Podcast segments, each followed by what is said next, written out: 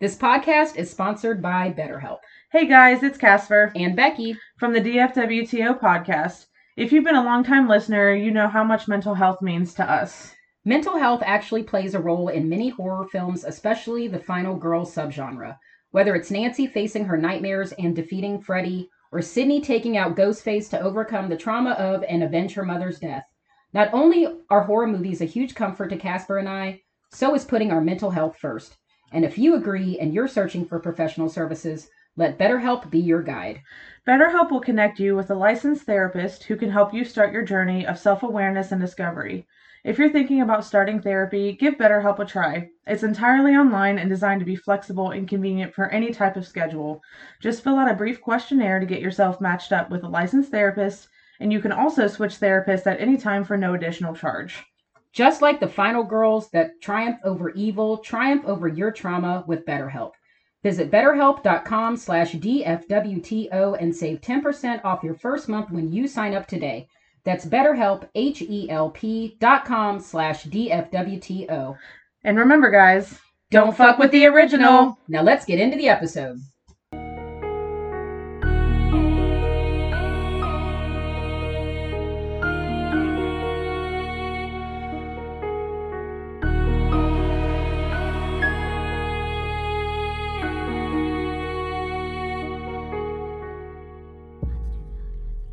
Good evening and welcome to another episode of the DFWTO podcast. I'm your host Casper, I'm your other hostess, Becky Gremlin. here to bring all here to, here to bring you all things spooky on Wednesdays because Did I throw you off? you did.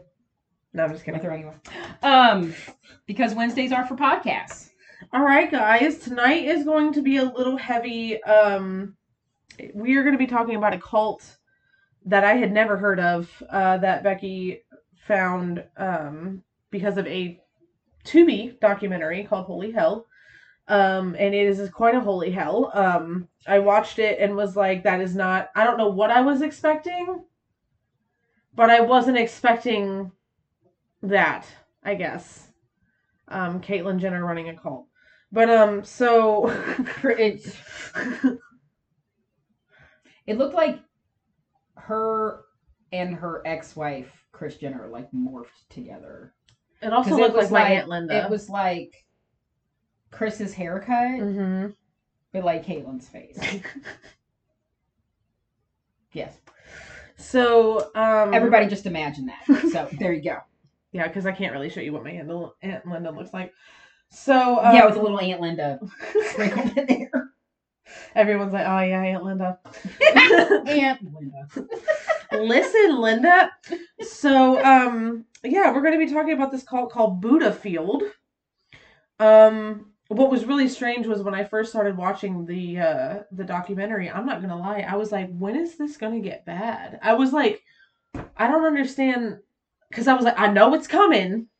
I know something's coming because that's how cults pull you in. They're like, oh, it's great and everything. Yeah, it was such a well shot documentary and well Mhm. structured documentary. And I think one of the big before we even get into it, I think one of the biggest things people should know is that the person that filmed and directed and wrote and curated this whole thing was a former cult member for I think over 20 years. Yeah, it was him and his sister and he got like his whole family. I think his both sister two sisters or one sister because they interviewed one of the sisters, Yeah. the curly, real pretty one with the curly black hair.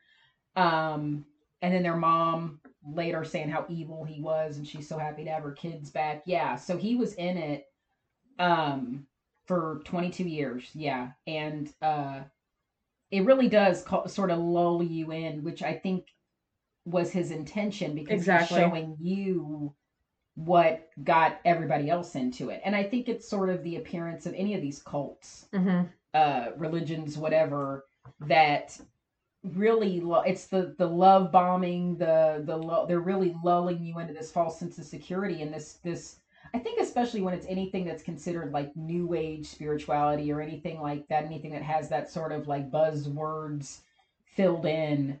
Um, I think you have a lot of people. I think a lot of that can come, and I say religion, but I think part of the reason why I say that is there is a dichotomy between the two.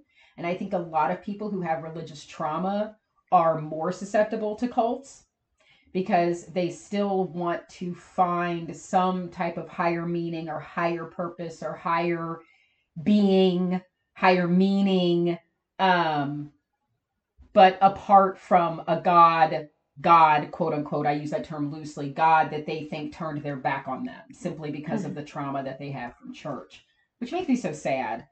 Um, kind of a little bit of an offshoot. If you guys listen long enough, you're used to that in my ADHD brain. Uh, I've finished. There is sake. another Hillsong documentary out there as we're getting into cults and religions and all this shit.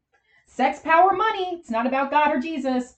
Um, there's a new Hillsong documentary out on Hulu. I watched it today. Highly recommend everybody check it out if you know anything about that story. It's really this one is great. Um, but there was one part at the end that made me really sad, and it was former members, and they were all pretty young. I I, I say young, around my age, late thirties, over here. Uh, and the ones that and I listen, I don't fault anybody for what they choose to believe or not believe in, but the ones at the end that were like, you know, I'm an atheist. I don't believe in anything. And it's like, okay, that's fine. That is your choice. I respect everybody's choice. And I totally get it. But I think what makes me sad with choices like that is that that choice to not believe in anything is coming from trauma. These evil, insidious people turned you away from God. That Which That is really funny to me me so because sad. that's what they're they have no idea that's what they're actually doing. they're turning you they're they're warping it, hmm you know, especially in this Hillsong thing where you're getting into you know uh, the original pastor was a fucking pedophile. You've got all this corruption. You've got money laundering. You've got the the Justin Bieber fuckboy pastor cheating on his wife. You've got oh my god, listen y'all. Best part of that just real quick to to finish on that. Best part of that documentary is I think it's in the first part cuz I think it's three part. I think in the the first part the soundtrack of this thing is perfect. First part of it when they introduce Carl Lentz, the fuckboy pastor, they start playing Pretty Boy Swag by Soulja Boy. Pretty Boy Swag. Pretty Boy Swag. Wow. I was like, if that is Those not motherfuckers the knew what they were doing. perfect fucking. If your pastor looks like a fuckboy, absolutely not. No. Well, that just canceled He's out a lot of people. He's up to a whole lot of shenanigans. Yeah, okay. no. Like it, no. I remember the first time I laid eyes on him, I'm like, he is not. There are some people you can You just are get not- vibes from without even meeting in person. He was one of them. No, you are not a. No, not looking like that. No. Not looking like that. Mm-mm. Not with your little muscles and all your stuffs going on and your fake crying and they did this whole montage because a former member brought up him crying all the time. So they just did a Fuck off. montage of him making himself cry, and he always looks off in the distance like, like. I was like, Oh I, my god. you guys are gonna. It's it's great. It's funny. It's insightful. It's sad. It's horrific. It's yeah. New Hillsong See, documentary. on listen, Hulu. ever since I got out of So being well in done. a cult, I so well really enjoy this shit. Because it helps me realize, not that I thought I was alone, but it helps me realize I really wasn't. And oh, I'm not no, crazy Not at all. either. the gaslighting, the trauma bonding, the love bombing, all of that is so involved with all of this that collectively there's so much that people can learn from and heal from when you watch these type of things. Um, even if they seem so far out of the spectrum, and don't ever judge and think, how could somebody? I think that's what. So getting back to the Holy Hell documentary, the way that Will Allen shot it, I think that was so perfect to really lull you in, to make it look so beautiful and so pure and so being one with earth and having God in you and, and the, the spiritual part of it and and uh, feeling beautiful and feeling like you're accepted and and then how it can just slowly like once they've got you and you've put your whole life into this people put their whole life into this. Everything. Once your whole life is into it into this they got you Yep. that's it that's it. And the more greedy and corrupt and evil it becomes uh can either make it the hardest to get out or the easiest to get out. Depends on where you're at yeah. mentally, really. yeah. So i watched the documentary when it was first on netflix. Oh wow, it was on Netflix first. yeah. Oh, it was on netflix i think in like the it came out in 2016 and i think it was on netflix i might have even watched it during the pandemic i might have I Either watched year before so much shit during the pandemic. so- 2019 or the pandemic, one or the other. 2019 or 2020 is when I watched it originally and thought this is fucking crazy. And kind of forgot about it for a while until uh weirdly enough um Joe Rogan, love him or hate him, but uh he moved to Austin, Texas from LA Oh. and decided that he's going to open his own comedy club. And of all things, the original property that he was going to buy to build his comedy club was the original site of this Buddhafield cult. And he starts talking about it again. Every time he would have a comedian guest on, and they're like, "Oh man, you're gonna make your own, you're gonna build your own comedy club. That's so cool. Where's the land at?" And he's like, "Yeah, well, it fell through." And he goes, "Yeah, by the way, there's this fucking documentary, guys. I was gonna. There's this documentary called Holy Hell, and I was gonna buy. it." And I'm like, oh my god, I remember that documentary. so anyway, Did you happen to say, "Holy hell"? I mean, pretty much. I remember. Uh, he did not buy that property. Uh, actually, more for environmental reasons. I guess the land is up against a creek or a lake, and you can't Yeah. build, you can't have it commercial because of environmental reasons. So, uh, but in case anybody wants to go, it's called the Comedy Mothership. It is in Austin, Texas. I will probably never go, but that's fine. If you get to go, cool. Yeah, my visits to Texas are limited. If you love if you love stand up comedy and you're able to to to make it, cool. Um, but no, not for me. Uh, like not gonna happen. But um, that's how, and it's just it's nuts how all of a sudden like that all kind of aligned that I hadn't watched this fucking documentary in like three years. And then all of a sudden he starts talking about it again and he's bringing it up to people and people start talking about it. You start seeing it trending and then I start seeing a TikTok about it and I'm like, oh, where is this? It's not on Netflix anymore. Boom, it's on Tubi. Fuck yeah. So then I watch it again and I'm like, this whole thing was fucking crazy. And what's what's even crazier is that this guy now lives in Hawaii and is Mhm. basically still doing it. yeah, it's still modern. It's still Like it's it's still a thing. there's still a a version they they meet it like and I, I guess this is what makes it really fly under the radar because people can't tell one way or the other because if you see them on the beach they're either in a yoga studio or on a beach and you think they're just yoga students Mhm. like nobody's gonna know any different nobody's gonna say anything unless you know this guy which will got a chance to confront him which i think is really fucking cool I do too. good for So, him What you was basically funny? got to confront your abuser Oh my god, I would. And I loved. I know we'll get to that part, but I loved his face. That bitch had no idea what to fucking say. He was so caught off guard. Oh my god. So well, I love how he almost tried to act like he couldn't remember who he was. I know he's he's like it's like it's like you could see him scrambling in his brain, like what the fuck, what the fuck, what can I say, what can I do, what is what is happening? it's like you know you you know You know.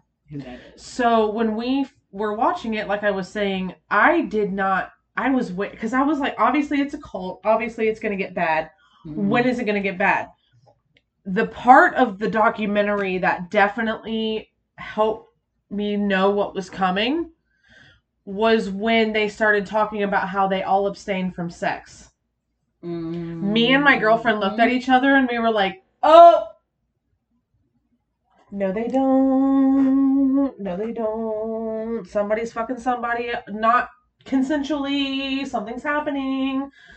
So, and then what was funny though was that in the documentary, they said it and let it go. And then it came back later and explained what was going on, but it was it was the fact that they brought that up how he was like no one was allowed to have sexual partners, you weren't allowed to have sex because it brought you to a higher being.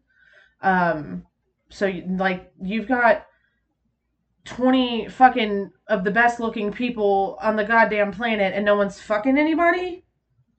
Okay.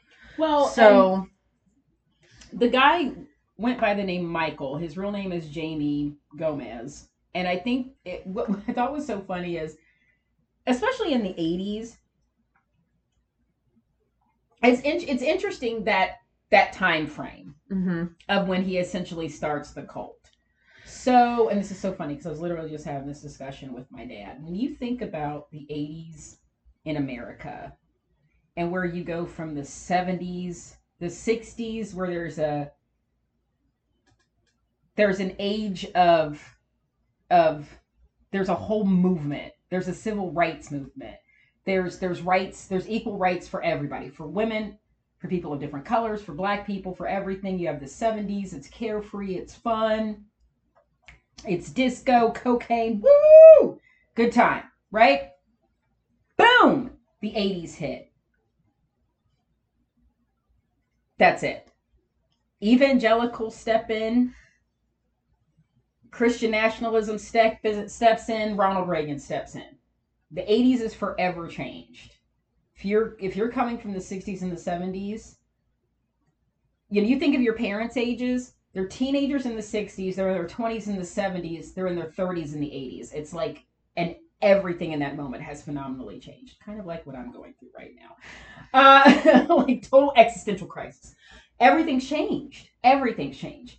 So it seemed like it was even more, especially in California, really popular during that time to latch on to Mhm. any of these new age Yeah. groups It makes sense. because you're really having these like 80s there's televangelists i'm not down with that this No. is my parents thing i don't want to do this i'm looking for something else i'm looking for something different and here comes in and i hate to say this too because a lot of white people will tend to fall for someone that is of color either um, of Middle Eastern descent, of Indian descent, of Hispanic descent, of whatever, a person of color that they look to as some type of guru in some weird way because they're not white. I don't.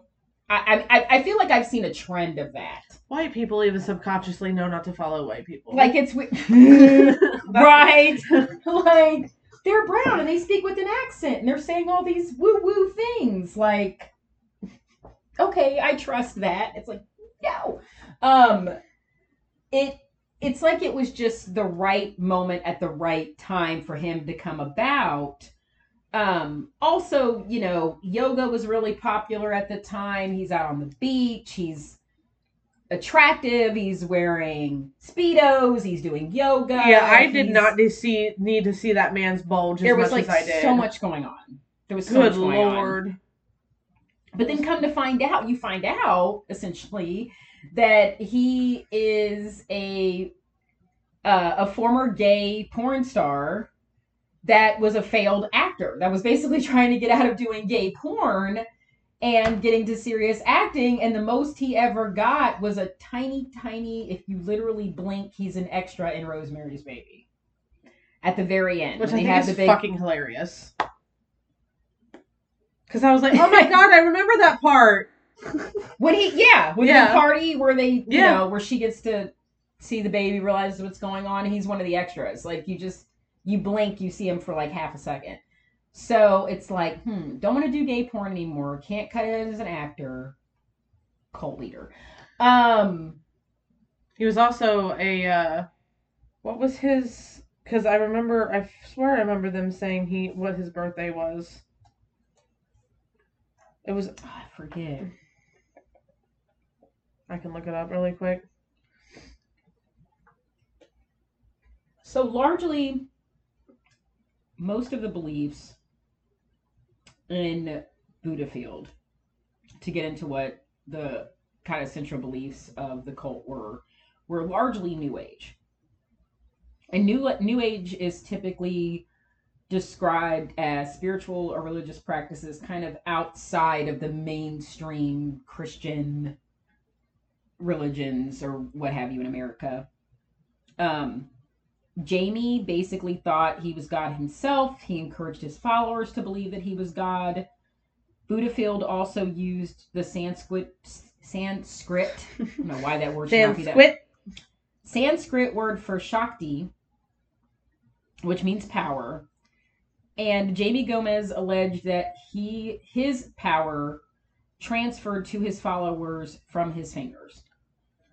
He also cited the Bhagavad Gita as a source, and he demanded his followers remain celibate despite him having alleged sexual intercourse, intercourse with various followers. Typically, the sexual intercourse was not consensual at all. He, one of the more insidious things that he did in this cult is he would try to basically lure straight men into non consensual gay sex and they he would do it in sort of this ew, it's so gross. It almost sort of reminded me in like the really disgusting stories I read of like uh Catholic priest abuse and like how they will literally use like prayers and shit like as they're abusing these kids.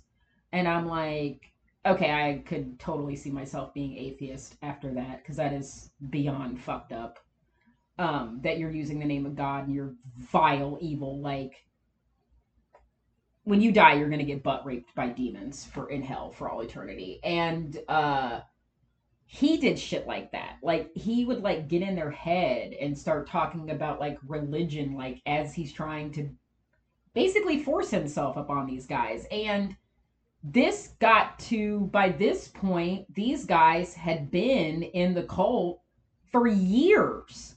You know you're you're isolated. You have no one else around you. Now he shamed you. And if people don't understand shame shame is deep. Now because now you're carrying around the shame that like Mm-hmm.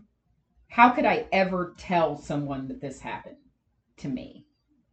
He's violated so now he's like literally he has control over you. He's violated you in every way possible. So that was really his celibacy thing is he's he was trying to sell it on it's a distraction basically. Sex being in a relationship all of that is a distraction it's, it's a distraction from your higher being from your higher self from your higher spiritual self which And in that's all what- reality was total fucking bullshit And that's what really set us off when they were talking about that in in the documentary because I was like, that's where it's gonna go. He's sexually abusing them, I bet, because why? And and he also pointed it out in the documentary too. Why does everyone like really good looking? Like you've got all of these people that are incredibly good looking and fit. right Somebody's fucking somebody somewhere. Like you're not you're not gonna tell me that. and there were people that would sneak off and have sex yeah, it would happen all the time and he said that too. Uh, that there was, was, another consensual, there but was another uh oh god i can i can see his face I know exactly who you're talking he- about. he was a big he was one of the guys that was abused by him and ended up Mhm. having a relationship with a woman and they both left um I can see him too, but I can't remember his name. too. I cannot remember. Um but he uh oh what did he what did he say? Oh i can't think of it. But yeah that people would just go off. There was the one woman in it. Oh it was so awful. She got pregnant. He told her to go have an abortion. Yeah. like nope you can't have a kid like just the yeah i don't i think if if you can so show just as much empathy and sympathy for someone that has escaped an abusive relationship you need to look at it as the exact same way as someone who has been the subject of a religious cult because in both situations you are totally brainwashed. You give over everything because you don't know any other way and you feel so alone.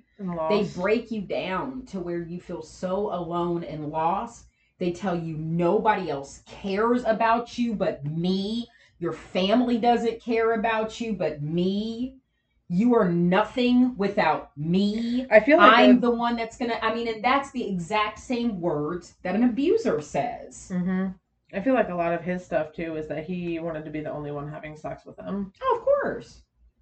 even though we all know he was gay. Anyway, Oh, he was but- definitely gay, and I think like, and the fact that that like mm. he never brought that up, where it's like, listen, from the first moment, if you didn't know it from the first moment you saw him to the musical numbers till later on, when was Him doing ballet. ass fucking plastic surgery, like he he was gay. Like, or he he's gay. He's gay. I knew from the start of the documentary that Same. he was gay. I knew immediately that he, he was gay. So I'm like, is this him scr- struggling with his sexuality? Because he would tell these straight guys, he would. I mean, these guys are like, no, I am straight. And he's like, well, you know, you had to have had some thoughts in your childhood, and they're like, no, like. He would do this weird psychobabble bullshit to just flip it around and act like it was something you wanted and something that you accepted and you had done before, and this was all a part of this spiritual journey. and- No. no, like I don't want to fucking do this. I don't want to do this. So getting back to what I was saying about the guru part, um, the director Will Allen of Holy Hell mentioned that a lot of the principles of East versus West that we were do- doing, surrendering to a guru, dropping your ego, taking your shoes off before you walk into a room, leaving the world behind. We didn't think of it as giving away our power. We thought of it as empowering and how that could be flipped so quick. Mm-hmm. How in the beginning he's telling you that he's helping you gain power when really he's taking your power away from you. That is like ultimate manipulation. Yeah. That is Big time. Al- Also, I couldn't find his birthday. I I know he said when he was born in the beginning of the And I think documentary, but I can't remember. He probably did. Three to five hour ballet practices, two to three days each week, were often part of the group's activities. When with members even missing their jobs for practice, the resulting performances were never shown to anyone outside of But- Buddhafield Which is weird to Buddhafield. me. until well when they did get into the parts of the documentary where they did have those big ballet productions and those big musical numbers that was when they were in austin texas. Because that's the part i'm hazy on is how they when they moved when they made it from california to texas. They did that because people were getting wind of what was going What on. What was going kind on, Kind of like jonestown basically he like didn't wanna be like oh shit considered let's a get out of here yeah But that's when everything went downhill, Yeah. big time, because he moved, and then I think Well, then you were really able because if the base of most of the people were in California, now you've really isolated them away from their families because you've moved everybody to Texas. Right. So now it's even more. and then he lost his fucking mind even worse than Oh, he did before. awful. I. He looked like he was on drugs. I don't know. There might have been drugs involved too. Anytime he had the camera on him, his face was like Yes. Like it looked like he was on something. like he had the Jenny Schecter stare from the L word. Or he could have, or really just that, you know, maybe that from the start was where you were starting to see him more mentally unravel. Like he is not holding this together anymore. Like he was able to hide it, now he can't fucking hide it anymore. Um. So now apparently after in 1993, so now you're about 15 years or so into the cult. Uh Gomez has started to voice anxieties to Will after Waco, Waco, Texas. Um, and the Branch Davidians, that whole thing. Uh, Alan, uh, just real quick, too, in case anybody's wondering if we will ever do an episode about that. No. I, two reasons. One, I personally don't feel comfortable because of kids being involved, much in the same way of Jonestown. Two, I share a lot of opinions about Waco that I know a lot of people will not agree with. So I would rather not on this podcast. So I'm just going to leave it. Just going to leave it at that in case anybody asks, because I know that's another big cult one that people are like, oh, you guys are going to talk about cults. Why not talk about Waco? We're not going to talk about Waco. You want to learn about Waco? We don't talk about Waco. Literally. That's how Bruno Waco. That's how we're doing it over here. Google is a thing. You want to learn about it? You learn about it. Anyway, just wanted to bring it up because I don't want to get emails or DMs. You guys are talking about Waco? No, we're not. Um, so after that, he became a lot more paranoid. Uh, another thing that makes me wonder because okay, this is my link. After the he starts getting plastic surgery and then becomes even more paranoid. So now that makes me wonder did he become addicted to the pain because they put you on pain medication. Right. Did he become addicted to the pain pills? And that the paranoia that was already there just got worse because now he's got this pain pill addiction. You know, And I love how they mentioned that in this in this Wikipedia article that over time, the more plastic surgery he got, he started to look well, no, I'm sorry. They actually mentioned that that he actually he himself started to look more feminine.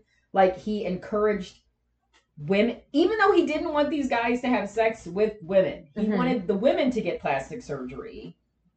And he wanted to get plastic surgery to look more feminine. And I think part of the reason why he wanted this may have never been mentioned, but I think part of the reason why he wanted the women to get plastic surgery is to lure more men into the cult. Because I've heard that as a thing too. that would make sense. more attractive women. Like recruit. Didn't he even use the word recruit? Like to they would recruit recruit people. They were to recruit people. Yeah, yeah, um, yeah. The one this follower- man just continues and continues to get worse and worse. Yeah, the one follower that he uh can that he um forced to have an abortion. Another one wouldn't allow her to see her father before she died. Um, but yeah, so now, uh, it does continue in Hawaii, as I said, recruiting through yoga studios. They did show some footage of that towards the end of the um, documentary. Um. Oh yeah, this is weird. The hypnotherapy he would use because he actually was trained to hypnotize people. So like that's not insidious as hell. Well, the whole Um, that whole thing right there is when me and Alex the- were talking about it. We're like, that's when he abused them. Yeah. He would use the hypnosis so they wouldn't remember it was Right. happening, and that's when he would abuse them. And literally, Chucky, cult of Chucky. That's exactly Mm-hmm. what the motherfucking doctor was doing to Fiona, or not Fiona. Um, Nika. Nika. I, I was said like Ni- Nina. I almost said No. Nicaragua. What I almost the said fuck? Nina. I was like, no. At least yours was Um, a name. Mine's a fucking I'm like, country. what, what, what was I thinking? um, the fact that he also said he used the AIDS crisis to instill fear in followers because he did. He actually did have some followers. I know the one guy that his sister was in it with him. He was gay. So even though Jamie's gay, he would shame other gay men in the cult, yeah, it's called which was very homophobia. yeah, a lot of gay In like what's the word? Internalized. homophobia. Yeah. A lot of gay people have internalized. I used to be a homophobic. I'm gay as hell. It's how I was raised. It, it's it gets ingrained in you, and then there was always something in my brain that was like, "This seems wrong," and now I'm mm-hmm. gay as hell. So, well, here we are. So he went by.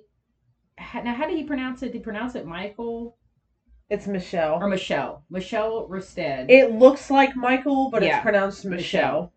Right. So Will joined in 1985 in West Hollywood. It was led by Michelle Rostand. Um, it eventually grew to 100 mem- members in the late 80s, calling itself Buddhafield. He was born Jamie Gomez to a wealthy Venezuelan rancher.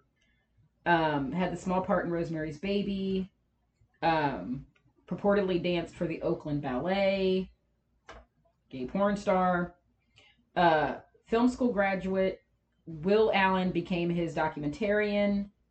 Uh, basically called him his pop propaganda minister because he also shot a lot of those uh, like plays and ballets and stuff they would do. They relocated to Austin, Texas in 1992, and then shortly thereafter to Oahu. Allen left in 2007. Um, as of 2016, there's at least 85 followers that still remain with Michelle in Hawaii. Um, Allen himself, after leaving the group, watched a movie called Keep the Lights On. Um, it was featured at the Sundance Film Festival, and essentially, what the movie is about um,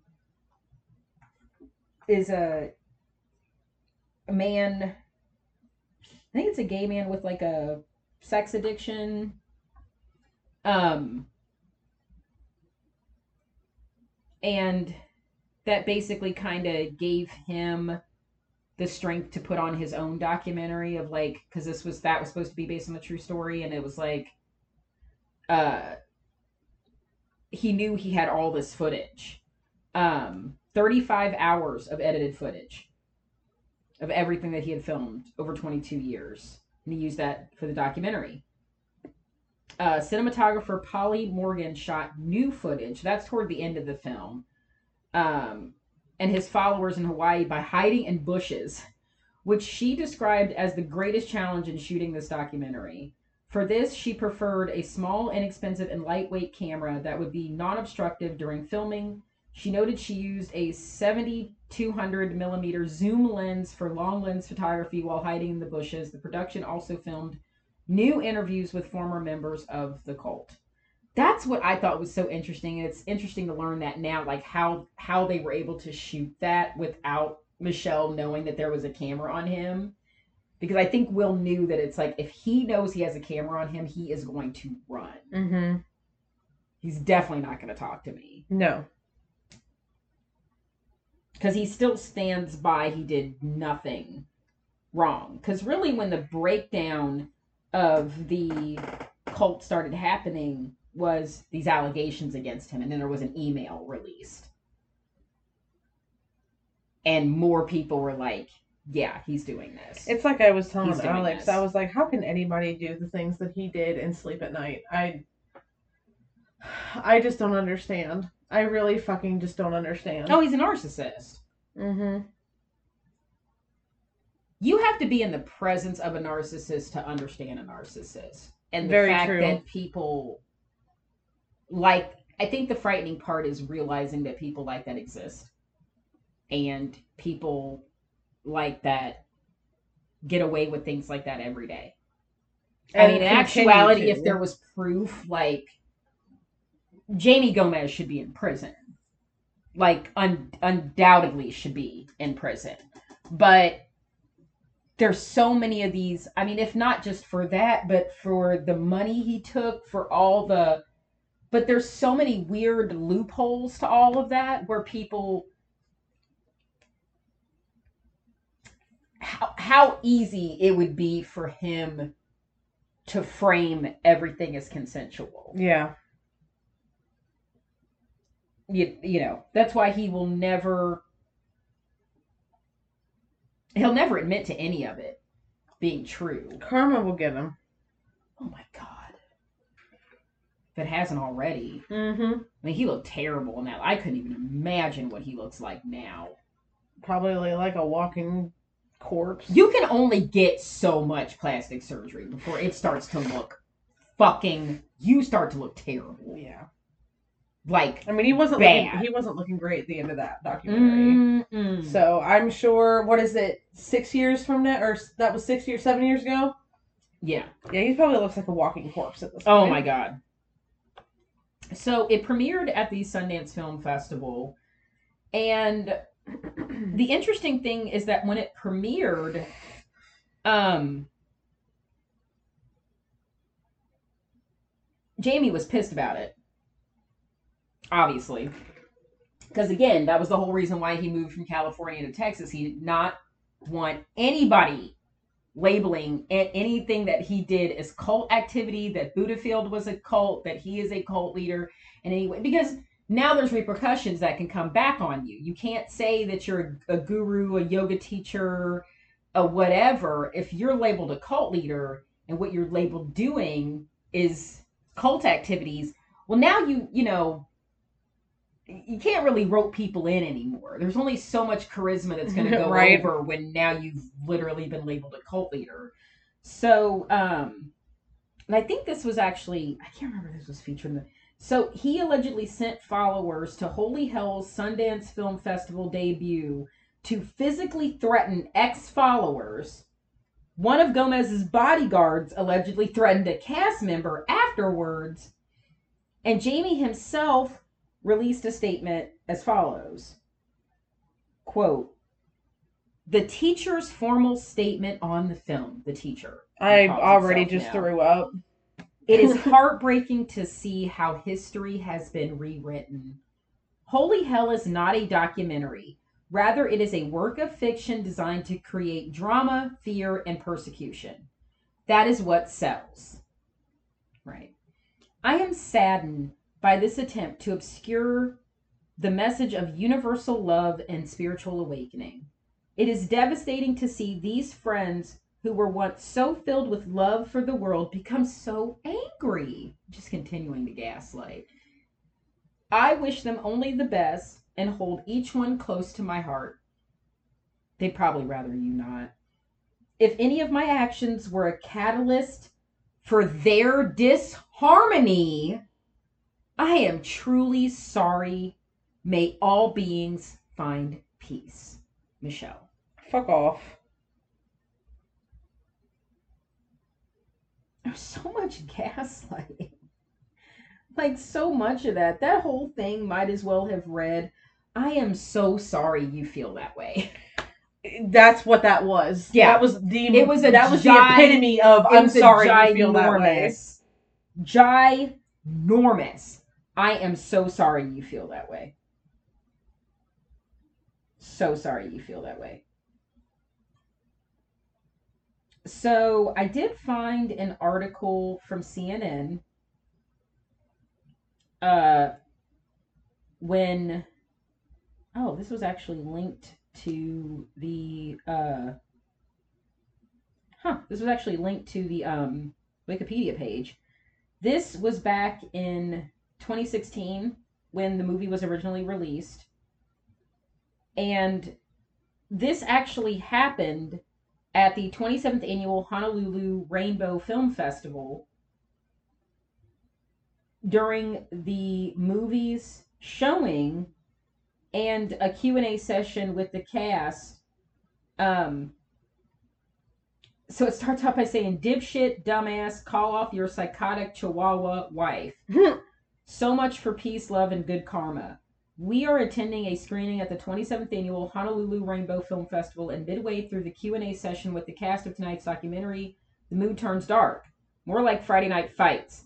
The circle of security guards tightens just in case. People in the front row get ready to duck. Some stand and approach the stage. Are these two dudes, a yoga teacher and a hairdresser by trade, really about to start swinging? What in the name of holy hell is going on? Holy hell, in fact, is the reason everyone is packed into the Doris Duke Theater at the Honolulu Museum of Art on a steamy Friday night in August.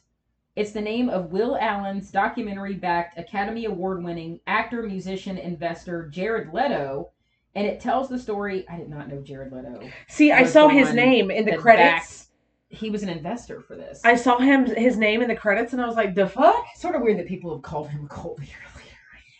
anyway, um, Sorry. Google that. I'm not even gonna get into that. Y'all want to get into that? That was a TikTok rabbit hole many moons ago. Jared Leto, cult leader. I'm not even gonna go there. Um, it tells the story of how Alan and his friends spent more than two decades in a new age spiritual group they called the Buddha Field. In his search for enlightenment, Alan followed an eccentric Speedo wearing guru from West Hollywood to Austin, Texas, and then to Hawaii's Lanikai Beach, about a 45 minute drive from this theater. One night, about 10 years ago, he simply left the guru behind here in Hawaii. He walked away in the wake of allegations that the guru had been sexually abusing young male followers for years. Alan says that he was one of them. In the decades since, Alan and his Buddha Field friends have moved on, but a new group has gr- has grown up in their place. So Alan has come back to Hawaii to lay his film at the feet of his former guru. He sees Holy Hell as a cautionary tale and wants people here to know what happened to him and his friends so it won't happen to them. love how he did it in Hawaii. So he makes sure that it's close enough that it's like it does not. You can't keep running away. Everybody is gonna know who the fuck you are. He's trying. Like, dude. That's why fear and loathing are sweeping the yoga studios of Oahu and why death threats are being reported to police. It's why people are eyeing each other at the Whole Food store in the Kailua town center and wondering, are you in that cult? It's why Murdy Hauer and Gentry Petzold looked like they were about to throttle each other up on stage. The two men met in Austin and say they love each other like brothers, but there's one big difference between them. Hauer, Murdy Hauer, one of the original Buddha Field recruiters featured in the film, no longer follows the teacher. As for Petzold, Gentry Petzold, well, he'll say his relationship with the teacher is far more cordial. Petzold and another emissary, Martin uh, Dulaws, insist that they aren't in a cult and that their guru isn't brainwashing or sexually abusing anybody. They both say that they owe him everything. The loose collection of followers, many tied into Oahu's yoga and health food communities, isn't organized enough to qualify as a group. They insist it doesn't even have a name. But the others on stage, director Allen, and some who appear in the film, Hauer, Chris Johnston, Julian Goldstein, Jahada Gleese, and Alessandra Burian, all say that they were brainwashed and manipulated. Looking back, they have no doubt that the Buddha Field was a cult. Along the way, they say they lost their spiritual innocence, their identities, and even their ability to make decisions for themselves. Now they say they're hearing disturbing things from friends on the island, and that the master they knew as Andreas is not laying low as he promised them he would. He's collecting new acolytes and calling himself God King. Yeah, I remember that at the, towards the end of it. He changed his name to Reggie or Reggie. Rehi, or something like yeah, that. And it's God It King. means God King. Concerned neighbors say he has taken to walking the streets of Lanikai or Lanikai in disguise. He wears a white surgical mask and a cane. Walks with a cane. Wow. Um, probably wears the surgical mask because the because his face is fucking his like goddamn so cheap ass fucking like... plastic surgery. Dulos uh, insists that there's another spiritual leader who has taken up residence on the island with a band of followers. But just before the film festival, Andreas moved into a bigger, more secure home nearby that Allen's spies are calling the Fortress.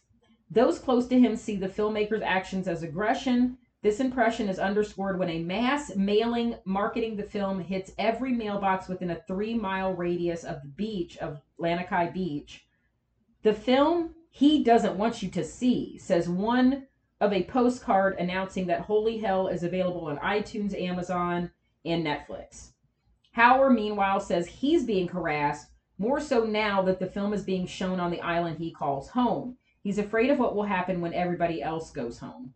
The onstage fireworks with Petzold blew over. Still, tensions run high in the community as Holy Hell is unleashed on the unsuspecting island of Oahu good for him, man. Mm-hmm. Good for mm-hmm. him actually releasing it right there because it's like I said, it's literally like being able to confront your abuser. And not even so much to confront Andreas, Michelle, Jamie, God King, whatever the fuck he wants to call himself. Not so even not so much to even confront him, because you're like, he's a narcissist. He won't listen he no matter past what. He's the done. point of you're you know, you're you're talking to yourself. He's never, never going to change.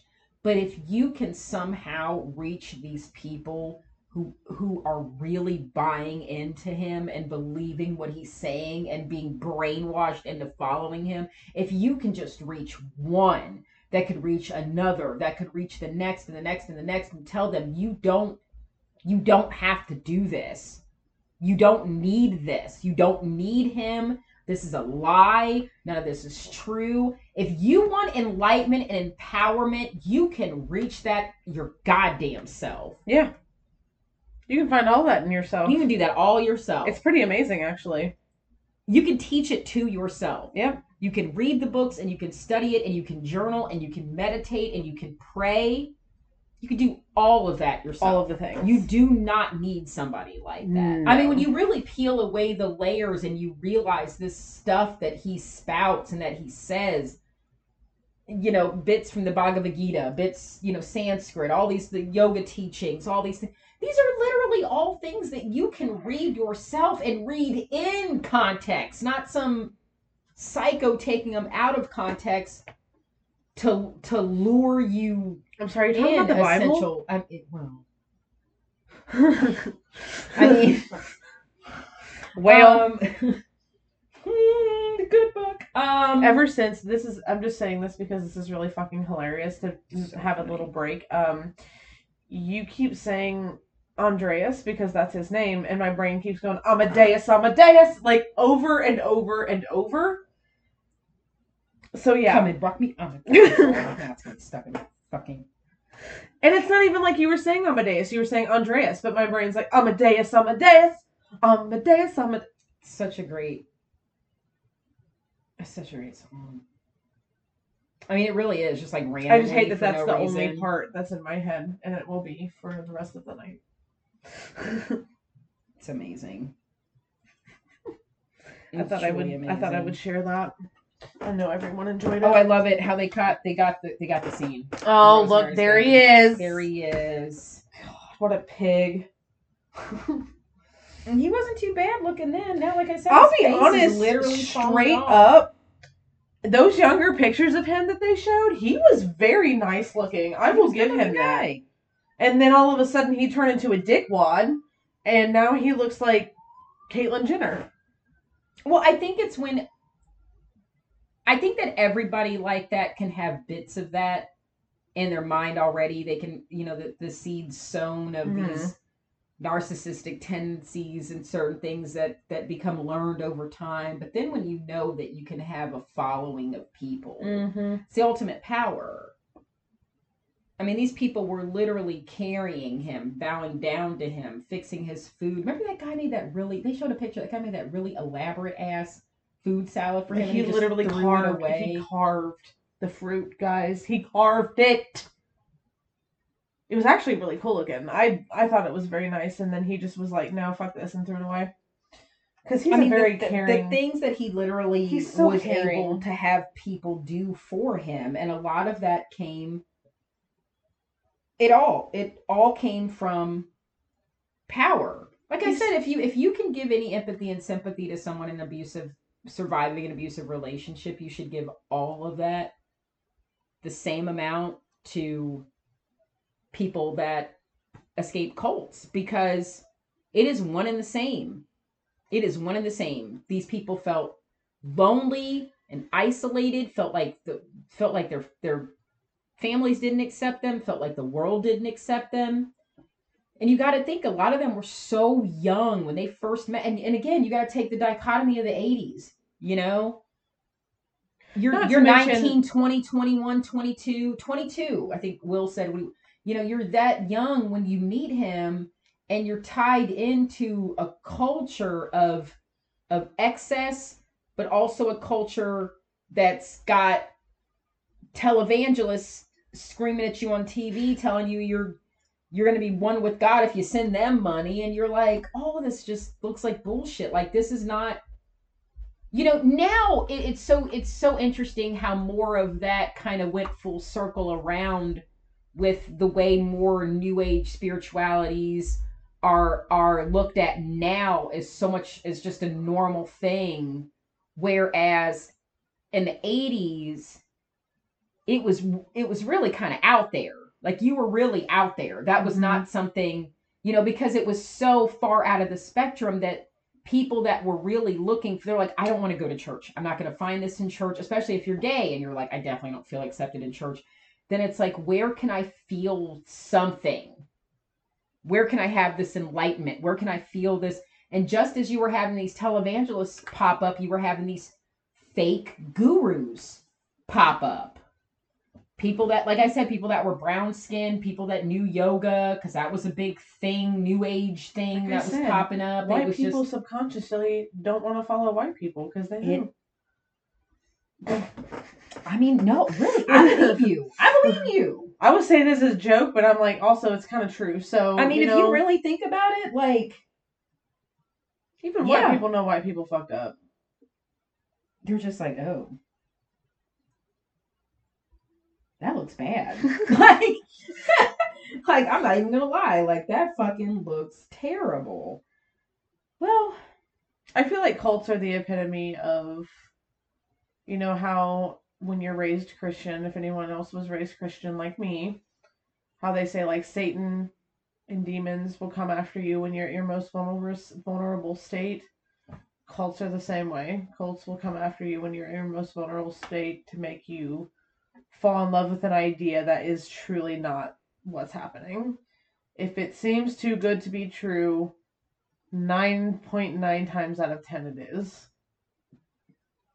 So, just be Lull- wary. Be wary of you like into a false sense of security and making you believe that that's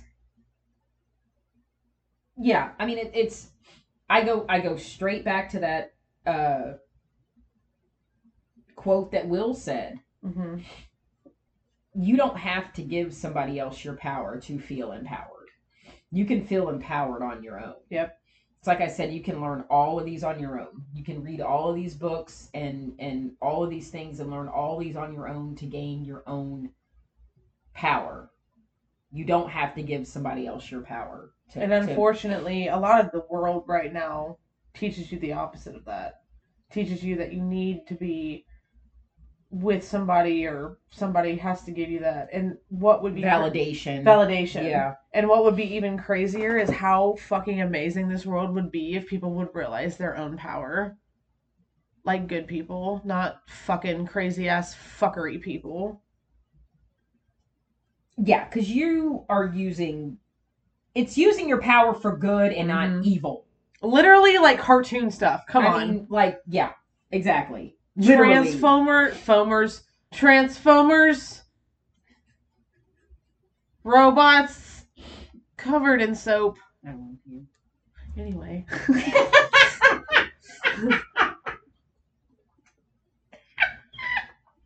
perfect. Oh my god. Okay, on that note, um, watch the Holy Hell documentary on Tubi, guys.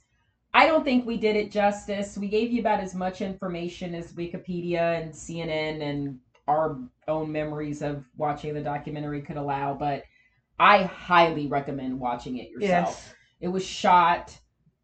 It was very meticulously well done the way it was shot and narrated. It really was beautiful.